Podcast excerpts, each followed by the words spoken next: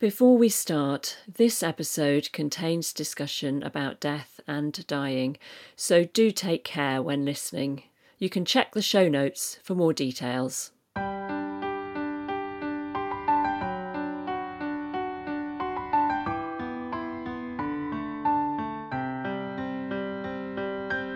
Hello, and welcome to Discovering Dementia, and to the last in our mini series of seasonal interviews.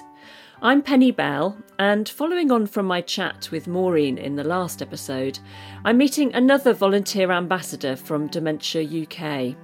He is new to the role, but feels passionately about sharing information on dementia after he spent several years caring for his late wife. He told me some of the things that worked for them when it came to Christmas. Hello, I'm uh, Brian Gamble, and my wife, Pat, had Alzheimer's dementia, and I cared for her for six years, over which time the Alzheimer's gradually developed. Unfortunately, um, a year ago, she suffered a sudden heart attack and uh, and died. I'm so sorry to hear that, Brian. So that was uh, it meant that we didn't have to make that awful decision about whether she needed to go into care or you know, that uh, that type of thing because I was able to care for her at, at home for that time. We had a very enjoyable life for 13 years actually after we retired we spent six to eight months every year traveling in Europe with our caravan. So we uh, we spent a lot of time away from home, and we also had a trip to Australia and New Zealand, and another one to uh, North America. So we've really enjoying life, which suddenly came to a stop when, within three months of each other, I was diagnosed with kidney failure and my wife Pat was diagnosed with dementia. So we moved from our home to North Bradford so that we were nearer to our family. We have uh, a son and a daughter who are both married uh, with children as well. And we thought it would be sensible to uh, to be nearer to them because of our changed circumstances. And so we just carried on as we thought as normal. Pat's dementia progressed quite rapidly to begin with, and it wasn't long before I had to take on all the household duties because I was concerned about her harming herself or doing some damage uh, simply because she'd forgotten to you know do the necessary things and to be honest, never really gave it a lot of thought about how it was going to affect our lives. We we just got on with it, you know, as people do. But I uh, I did see a notice in the doctor's surgery advertising a local dementia help group called Time Out.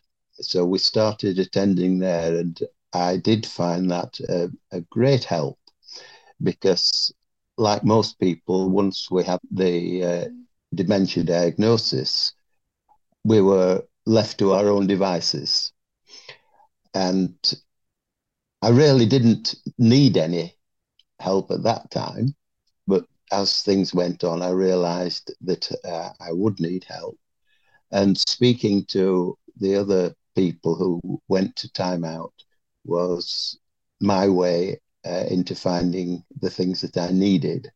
You know, all the um, official things that have to be dealt with regarding finance and uh, healthcare and uh, everything that has to be sorted out, and which is not easy if you don't have the the, uh, the right uh, people to help you.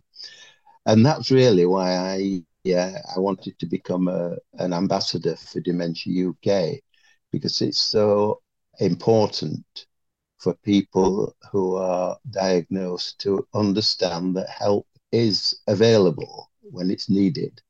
And uh, I think it's important right from the first diagnosis that people are aware of that, although they may not uh, need things uh, straight away.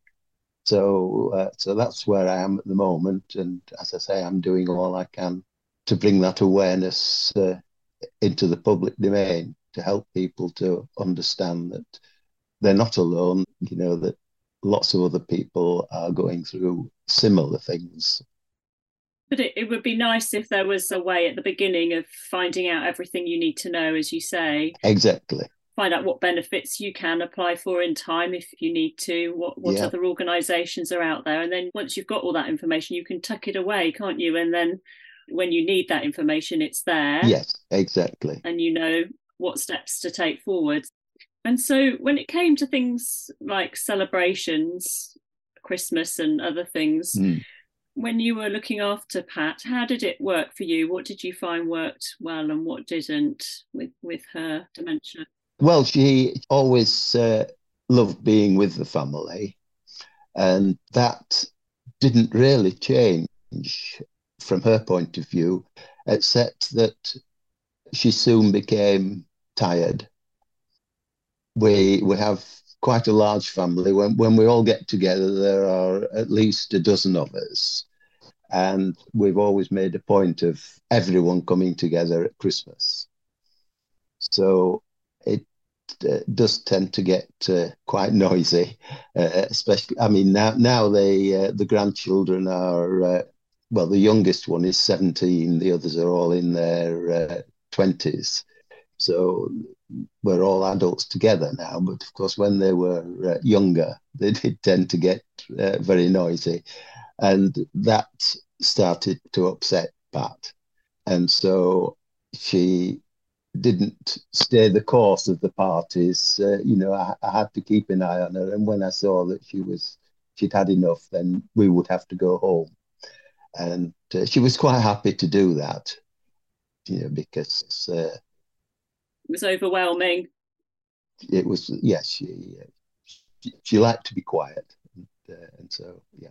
So when you were sort of planning your routine around Christmas, did you do all the usual things that you might have done in the past, like perhaps put up decorations, have a tree, wrap presents together? Was that all still okay? yes, well? yes, we uh, we still continue with all the uh, the traditional things. Yeah, yes what things worked well, do you think?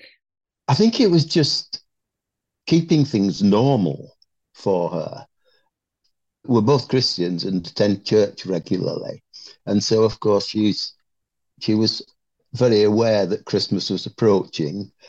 She always looked forward to Christmas, you know, singing the uh, the carols and, and all the uh, the usual things, uh, you know, the candlelit services and she still enjoyed very much.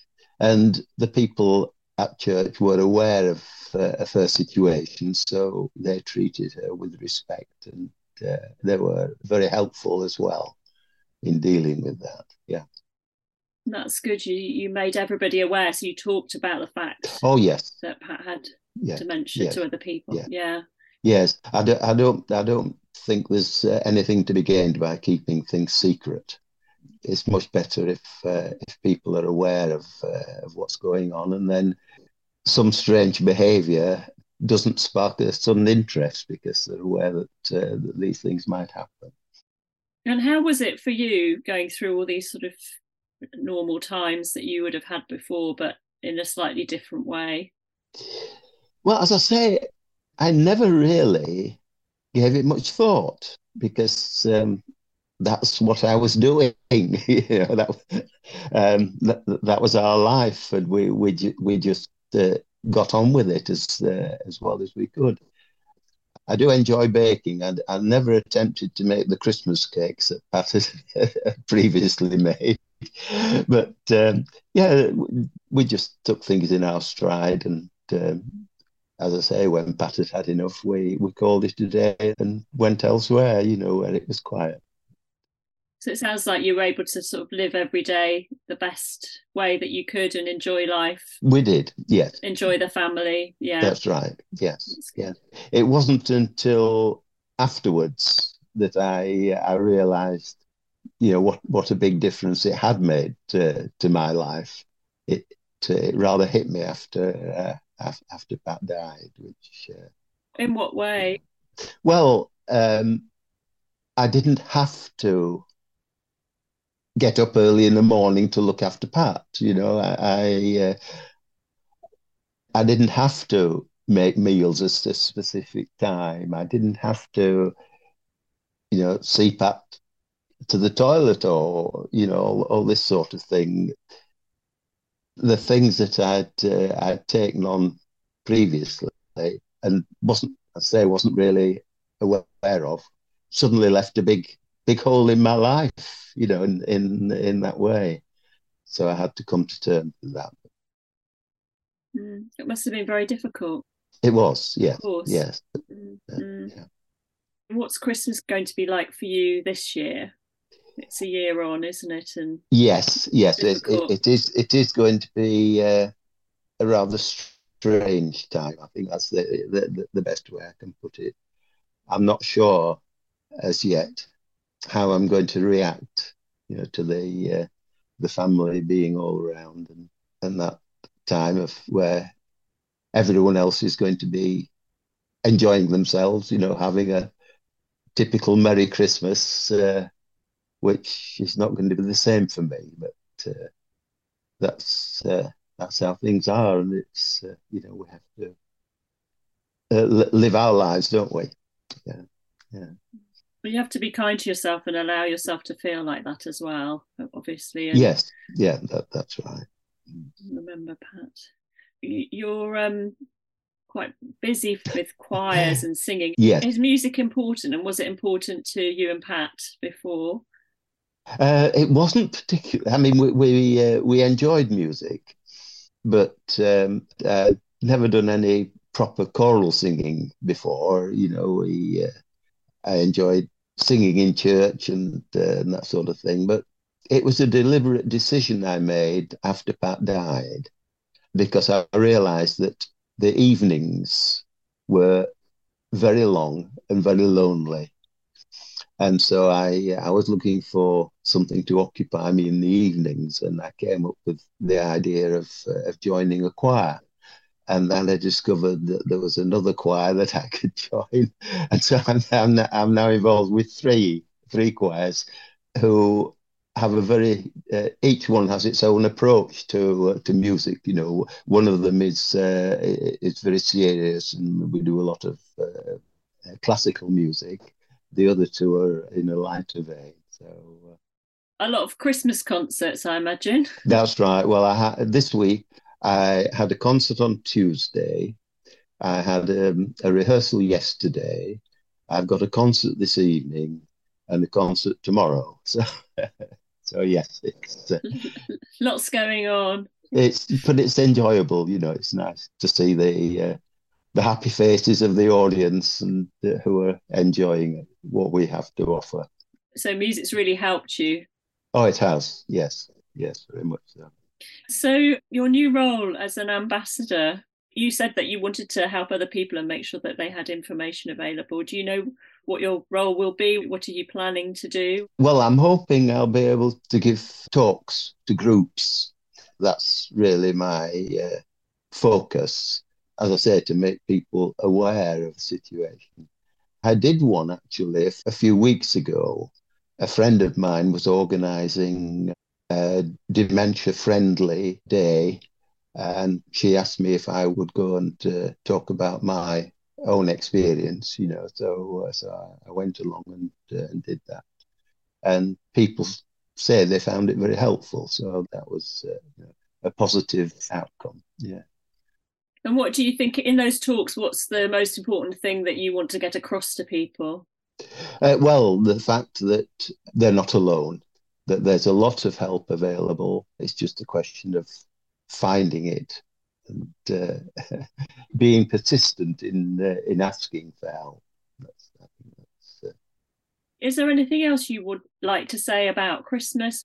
As I say, I think from my point of view, it was just a question of keeping things as normal as possible, following the the family traditions and making sure that when Pat had had enough, it was time to leave it. As always, it's a question of uh, of keeping an eye on your loved one, isn't it? And uh, making sure that they're comfortable. Thank you to Brian Gamble for sharing his story and reminding us that you're not alone when it comes to being a carer. Search for Dementia UK to find out more about the help it can offer and to learn more about its Admiral nurses who are specialists in dementia and provide support to families. If you have any tips you'd like to share when it comes to Christmas or other celebrations, you can find me through the website at discoveringdementia.co.uk. Bye for now.